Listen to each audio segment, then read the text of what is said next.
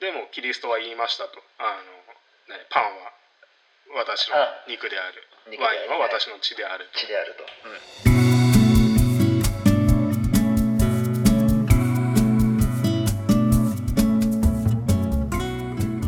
皆さんこんにちは。クロードです。クリスマススペシャル会ということで。そうですね。あの私とクロードさんの,、はい。あのコラボという形で、はい。今日はあの普段笹さんと、はい。ちょっといイチャイチャさせていただきたいと思います、はい、よろしくお願いします。よろしくお願いします、はい。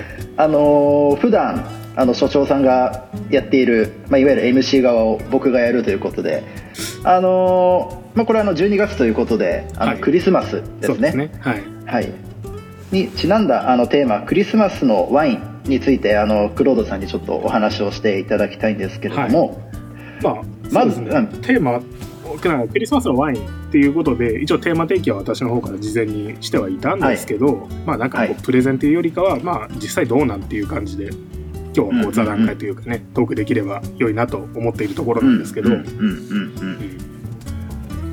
まあ、クリスマス、まあ、近いわけででごちそうとかもいろいろ出るわけじゃないですか多分。はい。うん。でその時に、まあ何人かの人はワインもワインを飲まれるっていう方もいらっしゃると思うんですけど皆さんどんなワイン飲まれますかっていう。うんうんうんうんテーマ。うんおお、はい。これはつい僕は口が出ちゃうぐらい興味そそるテーマですよね。いやそう。ちなみに、えー、とお二人は何を飲みます？黒田さんビール私まちまちですね。そう気分ですけどいやでもまあやっぱちょっとあれですよね。炭酸あ泡酒飲みたいなっては思いますよね。泡酒って言ってビールだったりしてね。そんなことはないですけど、泡お泡酒ですから。え所長さんはやっぱ泡？いやクリスマスだから泡とかじゃないですよね、うんうんなんかその日その日にならんとわからん,、うんうんうんその日の気分というか。やっぱそうですよね。だからクリスマスだからどうこうっていうのは僕あは決めてないですうんあのーやっぱ僕あの普段ねレストランにいる立場で言うとやっぱりクリスマスって何が何でもシャンパンなんですよ。うーん。であのやっぱクリスマス時期だけ普段グラスシャンパーニュとは違うちょっといわゆるプレステージシャンパーニュとか僕一時期あのベルエポックというシャンパーニュをうん。あのグラスで使ってたことあるんですけどやっぱそういう華やかさっていうのがやっぱクリスマスってあると思うんですけどね。ベルエポックはもしかしたら夜のお仕事関係夜のお仕事好きな方知ってるかもしれないんですけれどもボトルに花、うん。アネモネの花がエッチングされた、まあ、今小売りでいくらかな？2万円ぐらいの、まあ、ちょっといい、まあ、映えると言いますか。うん。かなりいいワインじゃないですね2かなりいいワインですねだから、うん。ドンペリよりちょっと高いのかな？多分。普通に売ってる価格としては。あドンペリってもうちょい安いんですか？まちまちですけど大手の酒屋で、まあ、1万8000円ぐらいなのかな、うんなんかそんなイメージですよね、ん2万切るぐらいで切る普通ぐらい。のが飲めるって感じですかね本来は赤ワインを飲むべきと。そうなんですよね。そう、うんうんだからやっぱシャンパンに代表されるそのスパークリングワイン人気だろうっていうのは、まあ、察しがついてると、自分のところのその出荷量の推移見てても12月やっぱりそもそもワイン自体よく買ってもらえるうんうんうんうんうんうんし内訳見るとやっぱりスパークリングワインの方がまあ高くなってる。うんうんうんうんだからまあみんなうん。まあ、スパークなりシャンパンなり買ってるんだろうっていうのはよくわかるし雑誌なんか見てみてもクリスマス特集でシャンパンとかワイン雑誌に限らずですよね。他の一般向けの雑誌なんかでもそういう特集組まれてる場合もあるしインターネットでもクリスマスワインで調べると、まあ、まずシャンパンが出てくると。はい。でもちょっと待ってとあの、はい。クリスマスの本来の意義を考えるとシャンパンって適さないんじゃないのっていう話。うんうんうんうんうんうんうんおおもろいことを言ってきますね。いややっぱりなんでかんでその、まあ、ワインはキリスト教文化であると。うんでクリスマスもそのキリスト教の最大の祭典なわけじゃないですか。はいはい。でもキリストは言いましたと。あの、ね、パンは私の肉である、肉である。ワインは私の血であると、血であると。うんうん。だミサの際にはこれをちゃんと用いてお祝いしてね、うんあのうん。お祭りしてね。っていうようなことをまあ言ったっていうことでパンとワインがセットで付き物だし、キリスト教がこう世界中に広まるに従ってワインも一緒に広まっていった。っはいはい。ていう歴史があるわけでっていうことを踏まえると、そんなキリスト教の最大のお祭り祭典であるクリスマスにおいてはい飲むべきワインは何かって言ったらやっぱり血である赤ワインだと思うんですよ。いやでもまあそういう背景を踏まえると、まあ、もしかしたらねあの血が赤じゃないっていう説がああって白ワイン飲んでる派もいるのかもしれないですけどやっぱりまあ血といえば赤ワインでしょうっていうことで。うんうんうんうんうん。でやっぱりだからまずクリスマスには赤がいいんじゃないかっていうのとはいはいはい。どうせ赤だったらやっぱりその年のものを飲んでほしいっていう思いもちょっとあって。うんそのお祭りなわけでその新年締めくくるようなその年末なわけでその年取れたワイン新酒ですよね。ボジョレ・ヌーボーのような新酒を飲んでそのお祝いするっていうのもまあ粋なんじゃないかなと思うわけですよ。はいはいはいはいはいうん。でその年に取れたやつそうでそうちゃんとそこもなんかストーリーがあるっていうかうん。それで締めくくれるわけですし。その年をこう振り返りながらってことですよそうねそういいんじゃないかなと。うんうんうんうん。で実際そういうのをやってる人もいるみたいですけど。めっちゃいい、でうん、早速クローズさんツイートして並行してツイートして。あのシャンパン買わんと新酒買えやみたいな。そうそうそうそうそうそう。でも僕がちょっとこれもらった時におうん。なんか突っ込みたいなって一つ思ったのが、ボジョレーの回であのクロードさんがあの大体どれくらいのペースを新酒飲める期間というかあるんですかうん。って言った時に2週間ぐらいって言ってたんでうん。確か長くて、うん。これクリスマス時期にボジョレー扱うとこってあるかなと思って僕あんま見たことなくて。まあなんかすごいなんだろうな手のひら返すようであれですけど結局 結局まちまちだろうなっていうメーカー次第と保管状況次第コンビニの店頭でその何一月寝ていた寝てたっていうかもうさらされてたやつを買ってなんやこれまずいっていうのとちゃんとセラーなりに入れて管理されてたものを飲むのとだとやっぱり話が違うわけじゃないですか。だからその適切な管理下であれば飲めるだろうっていうのとそもそもの生産生産者レベルでしっかり瓶詰めしてくれてるところうんだったり、そこまで狙って詰めてくれてるところのだったらまあ良いんじゃないかなとうんうんうんうんは思います。うん。いいっすよね。そういうなんか文化をこうこのラジオからポッドキャストかからあの発信できたらいいなっていうのはそれもねちょっと思ったんですよ。うーん。でそれこそねパーティーパーティー向けじゃないですか。ボジョレ・ヌーボーってそもそもが。まあ、軽くて結構万人受けはしやすそうな感じだとは思うんですよね、華やかですし、うん、ただちょっと一個懸念っていうかあのはい私はあのキリスト教徒ではないので実際 実際そのちゃんとお祝いをされてる方からしてみればそのどういうスタンスなのかなっていうのはあのわからない。あ実際どうなんだろうっていうのはちょっと教会って聞いてみたい気もしないでもないですね。でおそらくお二方も違うような気がするのでうん。そう、はいもうなんか妄想ラジオになっちゃうんですけど。だ かまあでもやっぱロマンありますよね。ワインでこういう話ができるのは。らなんかクリスマスだけはちょっと特別というかもう宗教を超えて以降イベントになってるし、そのどんな宗教のものであれ、その邪教だったらあれですよ。で、はいはいがあるようなものだったらあれだけどもう明確にみんな楽しめるほど定着してるものなんだから競技関係なしにねうん。あのどんどんお祝いしていけばいいんじゃないかなと 思うところであるんですけど、うんうんうんうんあとあのクリスマス専用ビール？そうあるんですよねそのうん。知ってます？いや初めて聞きました。専用ビール。そのさっきの話でその何？キリスト教の伝播に伴ってワインは広まってきました。でワイン作りも広まってきましたと、でも、はワインってブドウから作りますよね。うんうん。でやっぱり植物なのでそのどこで作れるっていうエリアはあるわけですうよ、ん北限と南限があると。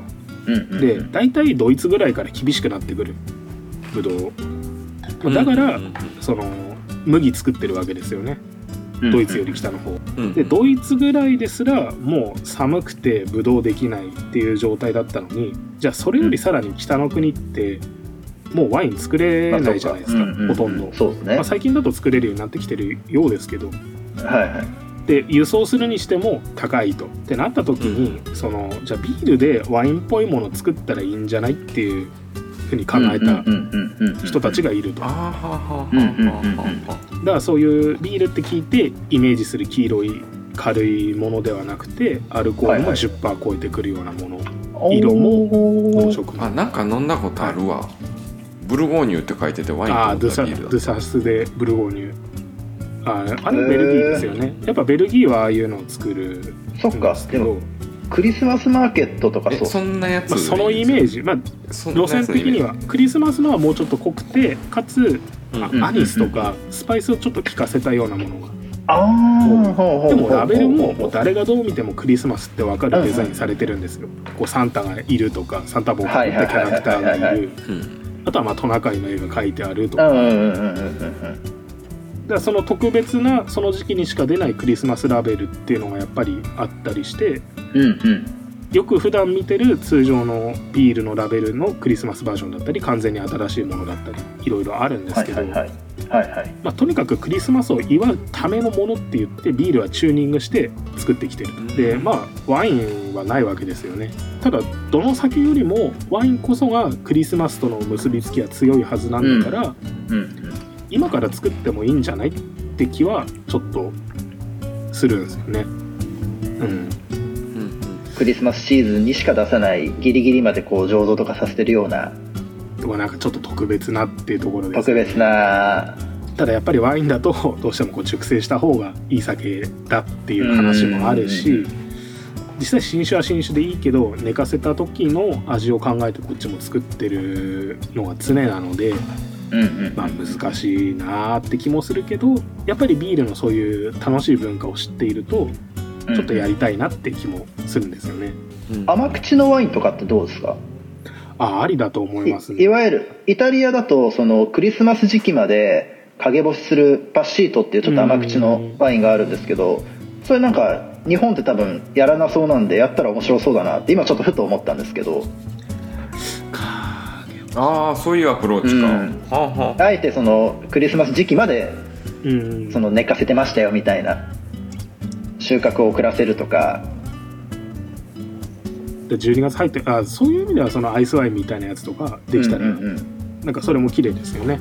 なんかいいですよね。うん。うん。でやっぱ甘いとちょっと特別感なんか出るし甘口ワインっていうのも。うん、やっぱペアリングも甘いと結構何でも合うじゃないですか。うんうんうんうんちょっと甘めの方がまあいいのかなって気もデザートと合わせても良いでしょうし、うん。うん。そうですねそういうのいいなっていう。ちょっとあのクリスマスではないんですけど個人的に、はいはい。なんだろうな。その今年やろうと思ってるのがそのホットワインみたいな、ああはいはいはいはい。でよくシナモン突っ込んだりはするじゃないですか。うんあれを新酒でちょっとやってみようって思ってるのとそれの延長であの落とそうできないかなってちょっと思ってて。おおはいはいはいい。いね。はいちょっと買って、まあ用意はしてるんですけど、うん。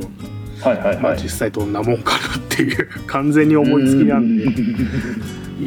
私から逆に司さんに聞きたいのは実際そのはい。飲食店だとどうですかっていうところ、その今回のそのシャンパンなのか赤なのかっていうところどっちが出てますっていう。えーでも乾杯だけしまずシャンパンでして。でその後赤のボトルは圧倒的に多いですね。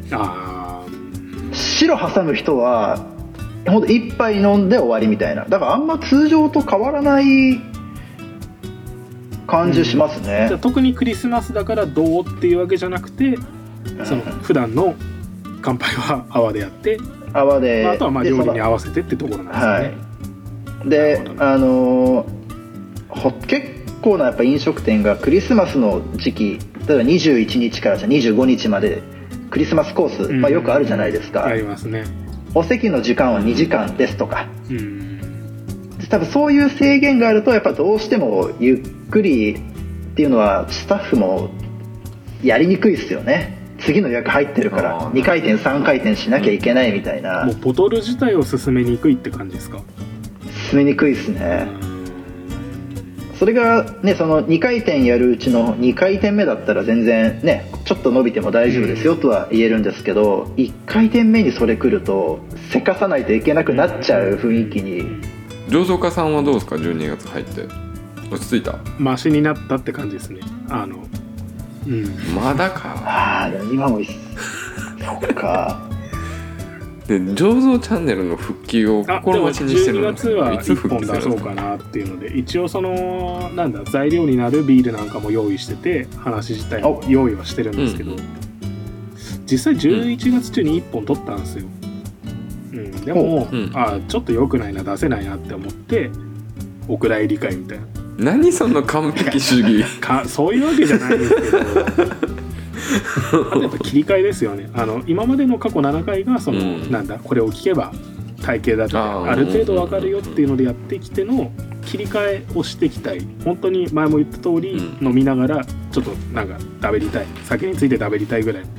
温度感にどうやって切り替えようかなっていうところ。でまだ私自身がスタイルチェンジできてないうん。っていうのが課題ですね。だってここで喋ってるのよりももっと硬い感じになっちゃうじゃないですか、うん。一人で気楽なのに。いやだからそんなもう本当になんか教材みたいな感じにしかならないから。え唯一無二感はあるじゃないですか。うんうん。ある。あるあるなんかある焼き増しとかでもないし、二次情報でもないし。テイストだったらちゃんとした情報をいっぱい盛り込まないとダメっていうのがうん結構あれな。んだその裏取りとかが大変自分の中に課した。まあ、俺変なこと言ってない、まあ、変なこともいっぱいある。かもしれないけど、うんそれでもそのできる範囲で裏取りはいっぱいして、マウンティング防御というか上げ足防御というか。まあ、ちょっと年内に1本出せたらなっていうので特別なビールも、まあ、用意はしてるので。あとそのビール以外の酒もそろそろやりたいのでそこが本当に。ほんまだ。醸造数今 ビッだから清酒も行きたいし、うん。まあ、サイダーとか、ワインも行きましょうよ。まあワインも。ワワインも行きましょうよ。ワインワイン1本っつって買うのはちょっとしんどいじゃないですか。確かに。カルディにホットワイン売ってましたよ。300円ぐらい。僕買いましたけど。カルビーはいいっすね。たまーに行きますけど。おいおいというとこで締めましょういいか時間でちょ。本日のお相手は井原大河と。クロードと。渡辺司でした。あありがとうございました。ありがとうございますワインの授業セカンドシーズンの配信は毎月7の倍数日。各レギュラーパーソナリティへのご質問リクエストなどは公式 Twitter または概要欄のリンクからご確認くださいませ。